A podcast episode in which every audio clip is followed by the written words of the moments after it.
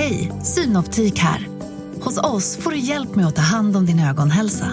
Med vår synundersökning kan vi upptäcka både synförändringar och tecken på vanliga ögonsjukdomar. Boka tid på synoptik.se. Makrorådet från Dagens Industri. Välkomna till Makrorådet. Jag heter Viktor Munkhammar. Med mig idag har jag Annika Winst, chefsekonom på Nordea och Claes Molén, chefstrateg på Handelsbanken. Varmt välkomna till studion båda två. Tack så mycket. Tackar, tackar. Och lite extra till dig då kanske Claes. Du hoppar ju in någon gång per säsong. Alltid lika kul att ha dig här. Du är återkommande gäst eh, Annika och du är förstås väldigt välkommen du med. Det känns bra, tack. Det känns bra, vad skönt. Eh, artigheterna avklarade, kort formalia. Jag ska säga att det är förmiddagen onsdag den 27 september när vi spelar in. Då vet ni som lyssnar vad vi vet som pratar. Hej, Ulf Kristersson här. På många sätt är det en mörk tid vi lever i. Men nu tar vi ett stort steg för att göra Sverige till en tryggare och säkrare plats. Sverige är nu medlem i Nato. En för alla, alla för en. Vi är specialister på det vi gör, precis som du. Därför försäkrar vi på Swedea bara småföretag, som ditt. För oss är små företag alltid större än stora och vår företagsförsäkring anpassar sig helt efter firmans förutsättningar. Gå in på swedea.se företag och jämför själv. Idag, centralbankerna har den senaste tiden jobbat rätt hårt för att övertyga marknader, företag, hushåll eh, om att styrräntorna visserligen kanske inte ska upp så mycket mer men att de ska ligga kvar där uppe under lång tid. Eh, det går lite på tvärs mot hur det oftast i alla fall har sett ut historiskt. Eh, och då är frågan, ska man lita på vad de säger att det är annorlunda den här gången vad gäller den saken? Eller är det någonting de ser sig tvingade att gå ut med för att det inte ska bli allt för mycket tjo och kim? Eh, också oljepriset har stigit med 25-30 procent de senaste månaderna och nu ligger nu en bit över 90 dollar fatet. I vilken utsträckning, frågar vi oss, är det här ett problem för inflation och centralbanker? Eh, återigen, i normalfallet enligt någon slags lärobok är det här en rörelse som centralbankerna kanske ska ignorera om det inte är alltför uppenbart att det blir eh, andrahandseffekter. Eh, frågan är, kan man tänka sig att genomslaget i priserna i allmänhet är större i den här höginflationsmiljön vi är eh, uppe i? Eh, och att oljerusningen därmed är ett större problem än den hade varit för sig fem år sedan. Sen ska vi få spaningar i den andra halvan och på slutet veckans viktigaste. Det är ett fullmatat program och som om inte det vore nog ska vi helt kort bara avhandla morgonens barometer från Konjunkturinstitutet. Claes, du har tittat lite på det här. Det man kort kan säga var ju att den steg lite grann. Det handlade enbart om att tillverkningsföretagen blev mer eh, optimistiska om hur det går för dem medan övriga branscher var det fortsatt lite sämre. Vad har du mer plockat upp? Ja, det är små rörelser som du säger, men delvis viktiga rörelser. Vi ser hushållen är lite mer pessimistiska, både när det gäller sin egen ekonomi och svensk ekonomi, efter att ha kommit tillbaka lite grann sen egentligen årsskiftet, där de var som mest pessimistiska, så ser vi möjligtvis att man återigen får lite kalla fötter. Ännu viktigare tror jag för Riksbanken, det är de här prisplanerna som man mäter i näringslivet. Och där ser vi att det normaliseras inte riktigt så som Riksbanken vill se det. Tjänstesektorn, fortsatt höga prisplaner även i detaljhandeln. Så att det är ju någonting Riksbanken studerar noga och jag tror att man blev lite besviken när man såg siffrorna idag. Ja, Sysselsättningen då, ungefär normalnivå nu igen efter att ha varit uppe på närmast himmelska höjder under delar av fjolåret. Absolut, så att, och det är ju också egentligen önskvärt. Vi kan inte ha så het arbetsmarknad som har varit. Och det har varit väldigt volatila faktiska sysselsättningssiffror från SCB under sommaren. Jag tror att det här är väl en bättre indikator och visar på att det är en viss avkylning men inte på något sätt ett fritt fall när det gäller sysselsättningen. Ja. Bra, då har vi fått det viktigaste eh, ur den viktigaste månatliga konjunkturuppdateringen vi har. Annika, vi kastar oss över eh, centralbankerna. Jag drog ju bakgrunden här Eh, man har jämfört det med berg, det här platta taffelberget i, i Sydafrika med en platå eller Matterhorn väldigt brant och så, och så ner. Och det de försöker hamra in nu är att det handlar om taffelberget, räkna inte med några räntesänkningar. Tittar man på prissättningen så har de ju lyckats i alla fall delvis med det här och även om man tittar på hur marknadsräntorna har betett sig den, den senaste tiden. Eh, vad säger du? Ska man tro att det faktiskt kommer bli så här eller är det mer någon, en signal de, de tycker att de behöver skicka? Kanske både och. Eh, och egentligen vet de nog inte. Utan eh, det, sen, det, var bra, tydliga besked ändå. Det centralbankerna eh, hela tiden återkommer till är ju inkommande data som de vill se. Och det beror ju på hur den utvecklas. Så man ska ändå ha med sig i bakhuvudet att man har gjort väldigt mycket i, om man tar både USA, euroområdet och i, i Sverige som vi fokuserar mest på så har ju räntan höjts väldigt mycket på kort tid. Och nu börjar vi ju se konsekvenserna även i tjänstesektorn som är den sektor som man liksom har väntat på.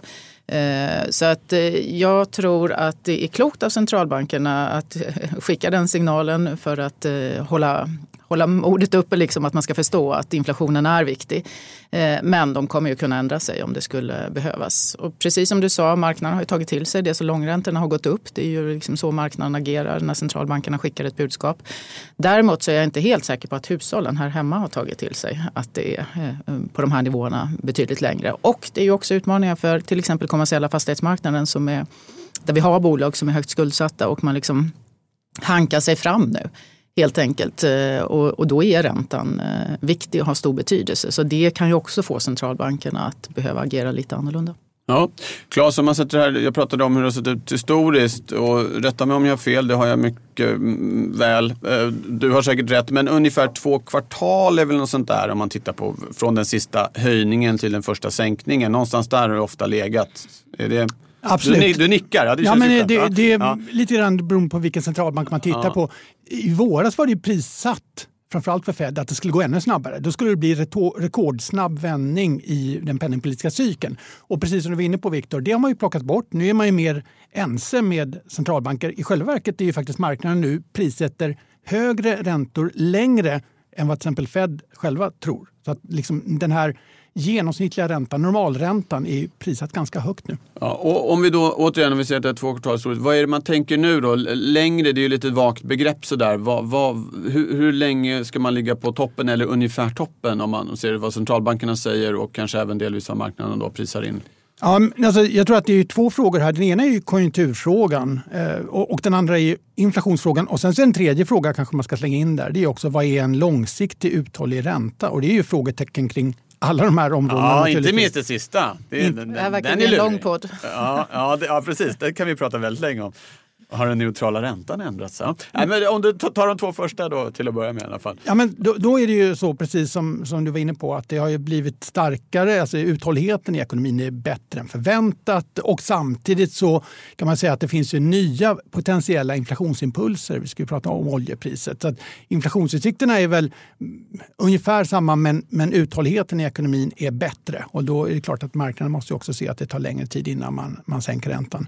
Det är ju så att man har inte sänkt räntan utan bara på någon, liksom, med någon automatik historiskt, utan det är ju för att man får en oväntat svag konjunkturutveckling. Ja. Eh, eh, grundfrågan då, eh, är, är centralbankerna, är det här någonting de ser sig tvingade att säga i det här läget för att inte få oönskade effekter eller tror de själva på att de ska ligga kvar på toppen så länge? Eller vet de inte? Som Nej, jag, jag tror att, jag menar, man kan ju säga när centralbanken säger vi följer data, det man säger egentligen är att vi är bakåtblickande. Alltså, vi vågar inte tro på våra prognoser utan vi måste titta bakåt och se vad som har hänt redan. Vilket ju betyder att de kan ändra sig ganska snabbt om data skulle utvecklas annorlunda. Jag tycker att Feds prognoser är nog ganska eh, så att säga, mycket vad de tror. För de hade ju faktiskt fyra räntesänkningar tidigare nästa år och nu har de bara två om vi tittar på medianprognosen då FOMC. Riksbanken är nog mer av en signal att man vill påminna marknaden och hushållen att räkna inte med de här låga räntorna vi hade tidigare. Jag tror att räntesänkningar, skulle man verkligen göra en äkta prognos, skulle de nog ligga lägre alltså snabbare räntesänkningar än vad som ligger i Riksbankens bana. Ja, Annika? Jag tänker på det här som du var inne på Claes, om, om eh, man tittar tillbakåt eh, när man tittar på inkommande data. Och det är ju det som jag har haft som mantra väldigt länge. Att risken är då att man fortsätter lite för länge för man är för sen på bollen. Och särskilt när vi då har den här kraftiga åtstramningen som vi har haft. Och vi har liksom inte riktigt varit med om den innan med så hög skuldsättning hos både hushåll och företag. Att det finns risker med att titta på inkommande data. Får man lägga till där bara? Ja, det går bra. Om man får gå lite i opposition då till vad Annika säger om hushållen. Och du kan ju ha rätt, men tittar vi på just Konjunkturbarometerns undersökning i hushållssektorn så säger ju hushållen själva att de tror på högre räntor längre. Men det räcker ju med att det är x antal procent av hushållen som inte deltar i den där undersökningen så blir det problem ändå. Ja. ja, och de har ju inte riktigt agerat som barometern har indikerat. De säger en sak i barometern, om man tittar på konsumtionen så har den varit något helt annorlunda till exempel den senaste tiden. Så att, ja. Ja, man får vara ödmjuk inför statistiken. Eh, precis, särskilt som det inte alltid är så att även när statistiken kommer, den kan ju revideras. Så, ja, det blir ju, inte ens i efterhand kan vi veta vad, vad som har hänt. Eh, jo, Claes, du var inne på där eh, eh hur, hur det har ändrats eh, prissättningen på Fed eh, nästa år då. Att man har tagit bort eh, två av de fyra eh, sänkningar som var inplanerade eller man ska säga. Om man tittar, eh, eller förlåt, inte prissättningen utan vad Fed signalerar i sin räntebana. Prissättningen då jag noterade, bara titta på Riksbanken bara senaste månaden, det som då är prissatt på terminsmarknaden, det är en om man tittar något år framåt, det är 60 punkters sänkning som är, som är borttaget jämfört med för fyra veckor sedan. Mm. Och det är ju en ganska ordentlig skillnad. Det, så då låter det som att marknadsdagarna har lyssnat på det här budskapet. Absolut. Ja. Och, och i kombination med hur data utvecklas skulle jag säga. Då går vi vidare till oljepriset som ju kopplar in här som ju du redan var inne på. Det har som sagt stigit kraftigt. Det handlar ju om utbudsbegränsningar från Saudiarabien och eh, Ryssland. Och det är en liten dragkamp där med svagare konjunkturutsikter. Vilken faktor väger tyngst? Men än så länge så verkar de här begränsningarna eh, vinna den kampen. Och vi ligger över 90 dollar fatet, ungefär där vi var för ett år sedan. Det innebär att snart i de här ettårsjämförelserna då som inflationen ofta är så kommer oljan och det som kommer från oljan att börja bidra till, till ett stigande pristryck. Då Annika är det ju normalt sett, som jag var inne på, så är ju här, det är en sån sak som centralbanken ska se igenom som det heter på marknadsjargong. De här hoppar runt så mycket och sådär så att det är liksom ingen idé att, att försöka följa med i, i svängarna. Oron är ju att eh, via andrahandseffekter, indirekta effekter, transportpriser som sätter sig på livsmedelspriser och så vidare, den typen av saker, att det här ändå spelar roll. Och då är frågan, i den miljön vi är i nu, efter snart två år där allehanda prisökningar rätt snabbt har knuffats vidare till kunderna och kundernas kund och till slut landar då hos, hos konsumenterna. Ska man tänka sig att det är lite annorlunda nu än det har varit förut när det gäller den här äh, överföringen. Att mekanismerna är mer väloljade om man får skoja till det lite grann. Hur ser du på det? Ja, jag tror att det kan vara lite skillnader länder emellan här. Eh, och eh, hur mycket man kan knuffa vidare handlar ju om hur konjunkturläget är. Eh, och då sa du att det var lätt att knuffa vidare priserna tidigare. Har varit i alla fall. Var, ja, mm. men det var ju när konjunkturen fortfarande var bra och vi hade mycket pengar i fickan. Nu börjar ju åtstramningar bli mer påtagliga och då är det inte lika lätt. Jag har ganska många företag i Sverige som får allt svårare att till exempel skicka vidare kronan, kostnaden för en eh, krona när man importerar. Så att eh, en konjunktur kan ju spela roll här. Eh, och då är den lite svagare och lite svårare att skicka vidare. Men sen tror jag också man måste skilja på länder beroende på hur man ser ut. Och Sverige till exempel har betydligt mindre oljeberoende än om man jämför med USA. Vi värmer ju inte våra hus med olja längre.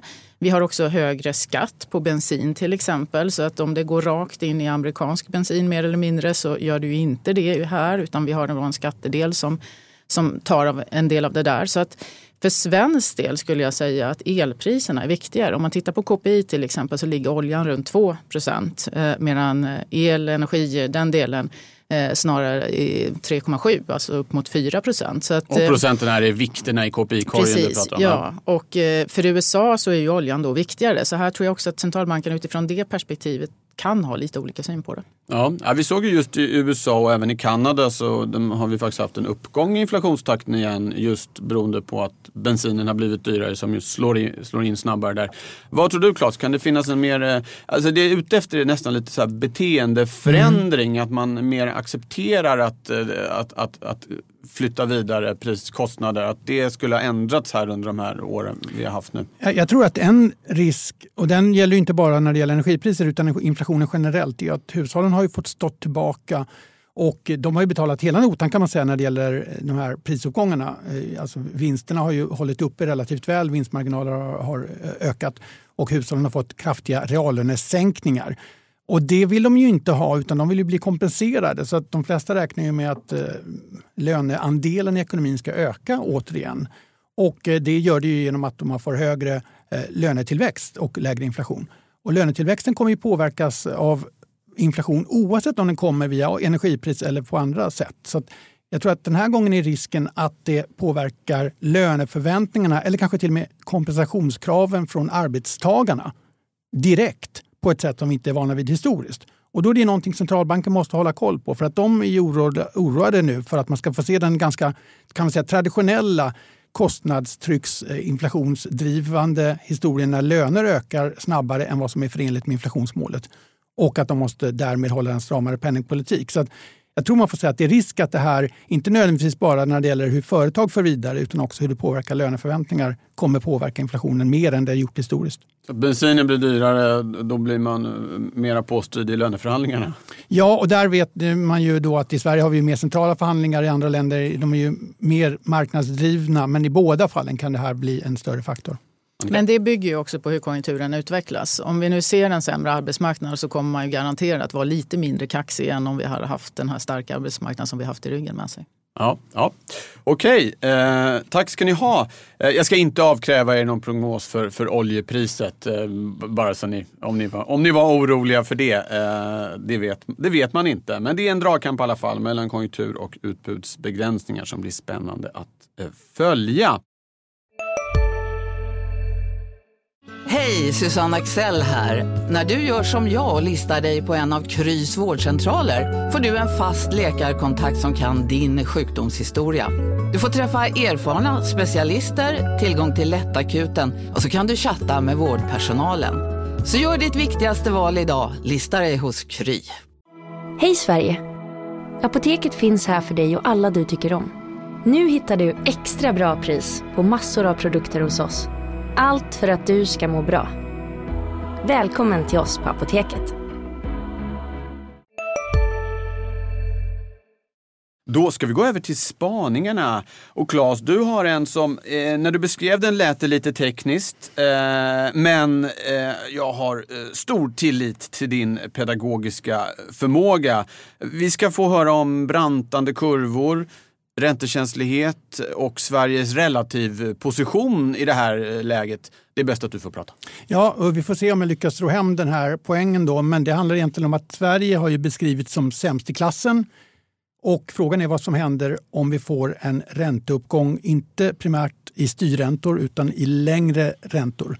Och varför Sverige har varit sämst i klassen? Ja, kortfattat kan man ju säga att vi har en hög skuldsättning i hushållssektorn och i kommersiella fastighetssektorn och den skuldsättningen är ju med löptider på skulderna som är korta. Alltså man är känslig för styrränteförändringar i båda de här fallen. Och det har ju varit väldigt tydligt i Sverige. Vi ser att hushållen har drabbats hårdare i termer av ränteuppgången än hushåll i andra länder. Och även fastighetssektorn såklart har ju blivit mer känslig för den här eh, ränteuppgången.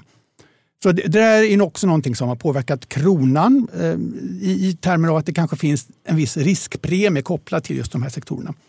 Okej, då ska vi tillbaka till kurvan och när vi säger kurvan så menar vi ju typiskt då avkastningskurvan eller räntekurvan, alltså skillnaden mellan längre räntor och korta räntor. Bundna räntor om man pratar boräntor kanske man är mer van vid att lyssna på och eh, mer eller mindre rörliga räntor. Och eh, tittar man på hur den kurvan har sett ut, inte minst i USA, så har det varit så att längre räntor har varit lägre än korta räntor. Och det är ju framförallt en effekt av att korta räntor, Fed-räntor, styrräntor, har kommit upp på nivåer som marknaden inte tror är normala, tillbaka till det begreppet, alltså långsiktigt uthålliga. Och det är också en anledning till att kurvan är en recessionsindikator. Har man, en, har man styrräntor som är högre än det normala, ja då är det stramt för ekonomin och då får man svagare ekonomi och till slut kanske recession. Det vi ser nu då är delvis att man tror på högre längre alltså högre styrräntor under längre tid och det påverkar också då eh, längre räntor. Och sen är det så att längre räntor påverkas inte bara av synen på vad som händer med styrräntor under längre tid utan också på utbud och efterfrågan. Och då är det ju så att det kommer väldigt, väldigt mycket obligationer till marknader. Vi har många länder, inte minst USA, som har stor, stor eh, statsskuld, betydligt större än tidigare, och stora budgetunderskott som mer eller mindre är permanentade och som måste finansieras via obligationsmarknaden. Och det börjar uttrycka sig i form av att investerare vill ha mer betalt, det vill säga högre räntor. Vi ser att kurvan brantar. Och det här är någonting som, nu vet jag att jag ska inte dra ut på den här spaningen, men det skulle man kunna se massor med förgreningar till finansiella marknader. Men min poäng här är egentligen att hamnar vi i ett läge där temat i globala finansiella marknader är just högre långräntor, trots att styrräntehöjningarna är avslutade, så kommer Sverige bra ut. En anledning är att vi har en liten statsskuld, en av de minsta i jämförbara länder. Och vi är inte särskilt långräntekänsliga.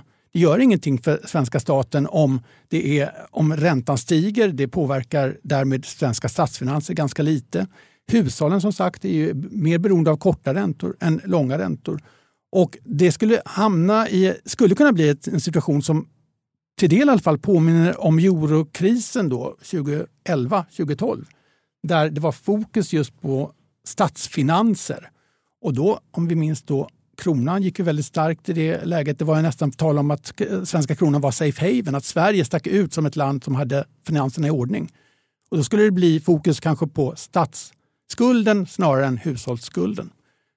Vi, återigen, det här är en spaning, snarare ett alternativscenario till, till eh, ett huvudscenario. Men någonting som eh, skulle definitivt kunna gynna relativspelet för, i Sveriges riktning. Ja, så om jag förstår det rätt då, väldigt i Sverige känsligt för korta räntor, mindre känsligt för långa räntor och det vi ser nu är att vi börjar skifta över från att det är långa räntor, det är där det gör ont snarare än korta räntor och då skulle Sverige kunna komma bättre ut. Korrekt? Ja.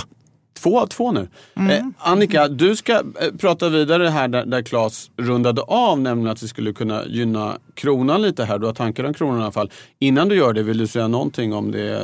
Claes, får jag säga utmärkt pedagogiska eh, genomgång. Ja, eh, det jag tänker på, och du antyder ju det lite grann själv, det är ju att eh, vi är ju fortfarande väldigt känsliga. För även om centralbankerna sänker korträntorna så är det fortfarande mycket dyrare än vad det var före pandemi och krig. Så att om du sitter som skuldsatt hushåll så eh, ja, räntorna kommer ner men du kan ändå tycka det är dyrt och, och, och få lite sämre fokus, eller, eh, möjligheter att konsumera och så vidare. Men allt annat lika så är det ju så att utifrån ett marknadsperspektiv så är vi bättre ut eh, om det är långa räntor som är uppe än, än korta räntor. Ja, och då den här, äh, Claes jämförde ju med, med eurokrisen och fokus på statsskulder snarare och att kanske kronan skulle kunna få lite äh, hjälp där. Du har tankar om kronan. Vi ska ju säga det, kronan har ju stärkts de två senaste dagarna. Sen Riksbanken äh, började med den här säkringsoperationen. De ska ju säkra en fjärdedel ungefär av, av valutareserven och starkt eh, liksom, på trots mot det allmänna marknadshumöret. Det har varit börs ner. Det hör inte till vanligheterna. Jag vet inte om det kommer att ingå i din spaning men jag ville bara ha det, det gör sagt. Inte, men det, det, hör, inte. det hör verkligen inte till vanligheterna. Nej, nej. att det är så. Men jag tänkte ta lite, lite ett annat eh, perspektiv. För nu är ju kronan väldigt mycket i fokus och eh, i stort sett alla pratar om kronan. Det, man kan inte gå utanför dörren utan man får frågor om kronan. Och jag har gjort några reflektioner och det är att jag hör ofta akademiker Eh, också nationalekonomer som säger att vi kan inte förklara kronan eh, utifrån nationalekonomin. Det ligger väl en del i det där, för nationalekonomin det är ju modeller, man stoppar in siffror och så vidare. Medan marknaden som prissätter kronan är väldigt mycket psykologi. Så att eh, om du inte får in det där i modellen, då blir det svårt för nationalekonomerna och akademikerna att liksom förklara varför kronan ser ut som den gör. Samtidigt så vet vi att det är marknaden som prissätter. Och marknaden är ju förstås rationell. Är man inte rationell som marknadsaktör Alltså jag kan göra en dålig prognos men jag får ändå min månadslön. Men i marknaden så värderas du på varje, eh, mm, varje agerande som du gör. Och det gör ju då att eh, marknaden reagerar rationellt. Men jag tror att man måste också skilja på kort och lång sikt. Eh, det missar man ofta tycker jag i debatten. Och lång sikt så tror jag ändå att marknaden är överens om att det är eh, räntan och ränteskillnader mot andra länder som har betydelse. Där har ju Riksbanken under lång tid fört en extremt expansiv politik. Man tappade förtroende lite grann för kronan och lämnade den och så vidare. Och det ligger i botten. Men till det, och, och det är ju liksom den långsiktiga bastrenden som vi håller i handen. Men sen har vi kortsiktiga effekter och de är mycket svårare och där kommer teknologin in. Och då kan man glida ifrån från och till, både uppåt och neråt. Och där handlar det om inhemska risker. Och du nämnde själv då Riksbankens agerande, att man nu eh, tänker att man köper kronor då för att ta ner risken i valutareserven. Och det är inte jättemycket pengar, eh, men det är i det här sköra läget en signal som drar det hela eh, åt rätt håll. Och det är också så att vi fick lite goda signaler från kommersiella fastighetsmarknaden som är det andra stressmomentet då i, i svensk ekonomi. Att eh, det finns en risk att vi får problem där. Har vi då, lyckas vi hantera de här bolagen och ta oss igenom det? SBB strukturaffär som annonserades i helgen tänker du på? Till exempel. Ja. Det finns mm, fler mm. bolag som är under press men, ja, men ja. Det, där har vi ju en, en signal. Och sen tror jag också att man ska utgå ifrån att eh, det var en hel del aktörer på marknaden som satt lite snett. Man tog tillfället i akt och tog sig ur positioner helt enkelt. Det betyder inte att de långsiktigt har en annan syn. Eh, och då skulle jag vilja knyta tillbaka till Riksbankens penningpolitiska rapport. För de hade ju en ruta där om kronan. Det tycker jag var jättebra att de hade. Det verkar som de verkligen har tagit tag i det här och försökt att lära sig att förstå och också på ett pedagogiskt sätt förklara för för de som är intresserade av att läsa den här rutan. Och, ni som lyssnar och inte har läst den kan jag varmt rekommendera att göra det.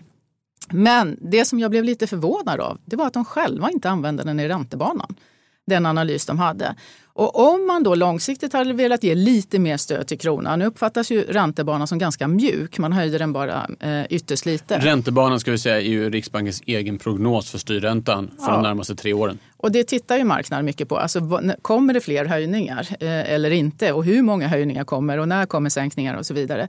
Eh, och nu höjde man den väldigt lite. Om man hade liksom tagit med sig det här som skrevs i rutan, då kunde man ju ganska enkelt lagt in några punkter till ända fram till sommaren. Då hade det gett ett litet stöd för kronan i en miljö då det är väldigt känsligt. Eh, men det gjorde man inte. Det hade inte kostat något. När man hade kommit dit så kanske man inte hade behövt göra det. Utan det är liksom bara en signal för att ge lite stöd. Och det här, det här förvånar mig, för det var liksom en gratis chans. Så jag, min tolkning av det vi ser nu det är ju att det är kortsiktiga effekter som, eh, som har påverkat kronan. Alltså den har varit väldigt svag lång tid och så händer det saker och så vill man ta positioner på det. Eh, men underliggande är det ju fortfarande en mjuk räntebana. Så du skulle säga att den här förstärkningen vi har sett de senaste dagarna är mer ett hack i, i, i kurvan? Ja, jag tror att det är få i marknaden som ser i närtid en starkare, varaktigt starkare krona. Eh, utan här, här tappar man lite den chansen. Det är det som är poängen. Ja, eh, mycket att tycka till om här, eh, Claes. Psykologi mot modeller, tappad chans med mera. Välj och vraka. Jag är nog eh, rörande överens med Annika där. Jag tycker också att det var lite av en, eh, en upplagd boll. Då, att var, var lite, visa lite muskler och därmed ge lite stöd till kronan som ju ändå är en viktig del i hela transmissionsmekanismen. Då, alltså hur, hur Riksbanken påverkar inflationen. Men vi får väl se. Jag tror att det, våra prognoser, det, det är inte ovanligt, det är att kronan ska förstärkas. Men en sak som kanske mer än tidigare gynnar kronan det är ju att tiden går. Just det här med kommersiella fastighetssektorn hushållssektorn också kanske, just att det finns en del förväntningar på ett väldigt, väldigt negativt förlopp i Sverige. Och bara det att inte det materialiseras kan vara positivt för kronan. Så att jag tror ändå att över tid så, så kan vi ändå se en starkare krona, eller någon typ av normalisering kanske man får säga. Men det ligger i min prognos också. Men, men jag, min poäng är här att det, det, vi har sett de senaste dagarna det är liksom lite brus tror jag. Det kan brusa åt andra hållet ett tag igen. Och så kan det pulsera så fram och tillbaka. Så man missar då lite chansen genom att inte använda räntebanan och indikera några punkter till eh, framöver. Sen går tiden och det var också det jag menar med kommersiella fastighetsmarknaden. Att det kanske är så att vi har hanterat det värsta och eh, man ska vara ödmjuk. Eh, ja. Men aningen bättre signaler eh, idag än i, i förrgår. I, I den där rutan du pratar om Annika så framgår det att de har varit ute och pratat ganska mycket med marknadsaktörer. Det refereras till dem i stor utsträckning. De verkar ha pratat runt på marknaden. Ni kanske har fått samtal till era handlarrum, eller jag antar det. Och, och, en sak de ändå verkar luta ganska mycket åt är att det handlar i viss utsträckning i alla fall om ren spekulation skulle man kunna säga. Trendföljande strategier är ett begrepp de använder. Alltså att man Man ser en, en trend, det kan vara vilken som helst, i det här fallet corona, och så går det ett håll, så hakar man på den och så blir det lite självförstärkande. Tills den dagen det förstås går åt, åt andra hållet. Och min fråga är då, i den mån det har handlat om det, hur många dagar åt andra hållet behövs det typiskt sett för att en trend inte längre ska vara en trend utan vara motsatsen? Du var inne lite på det Annika, att man kanske gick ur vissa positioner man hade haft. Men hur mycket behöver man se liksom för att den typen av aktörer ska så att säga, börja springa åt andra hållet? Ja, det är väldigt svårt att säga. Vi befinner oss i en global värld och så, precis som du själv sa, det var rätt mycket som, som gick åt andra hållet eh, i den här miljön. Vi har eh, ja, surt sentiment i världen. Så liksom, det där är ju en, eh, det beror på vem du är. Jag tror att eh, man, man, vill komma ur vissa saker och sen vill man ha lite mer bevis innan man är tillbaka. Man, man, skulle kunna lägga till en, vi var inne på det lite kort innan, att nu har vi haft några dagar då av eh, svagare riskmarknader, börser ner och kronan går ändå starkare. Det ska man inte dra några växlar på, men i våras så var det ju det motsatta. Kronan gick svagt trots att det var risk på. Och det där för oss in på just att eh, har man suttit med en utländsk aktieportfölj i Sverige, inte minst om den har varit i dollar, så har man ju tjänat i båda benen. Och det är ju inte så vanligt, det vill säga svagare krona och starkare börser. Så det är ju en fråga, de som har de fonderna, i den mån de har möjlighet att hedga kronan, så skulle det kunna vara ett nytt flöde. Framförallt kanske om börser viker ner och man börjar bli mer bäsig. Men samtidigt oroa sig för att kronan i den miljön förstärks. Det skulle vara en historisk anomali men den är inte helt ologisk i den här miljön. Nej, det var en varning faktiskt som riksbankschef Erik Thedéen skickade på ett seminarium i förra veckan. Eh, liksom valutarisken i eh, många människors sparportföljer. Eh, I och med att eh, det är väldigt mycket utlandssparande i, i Sverige. De skulle kunna tänka så.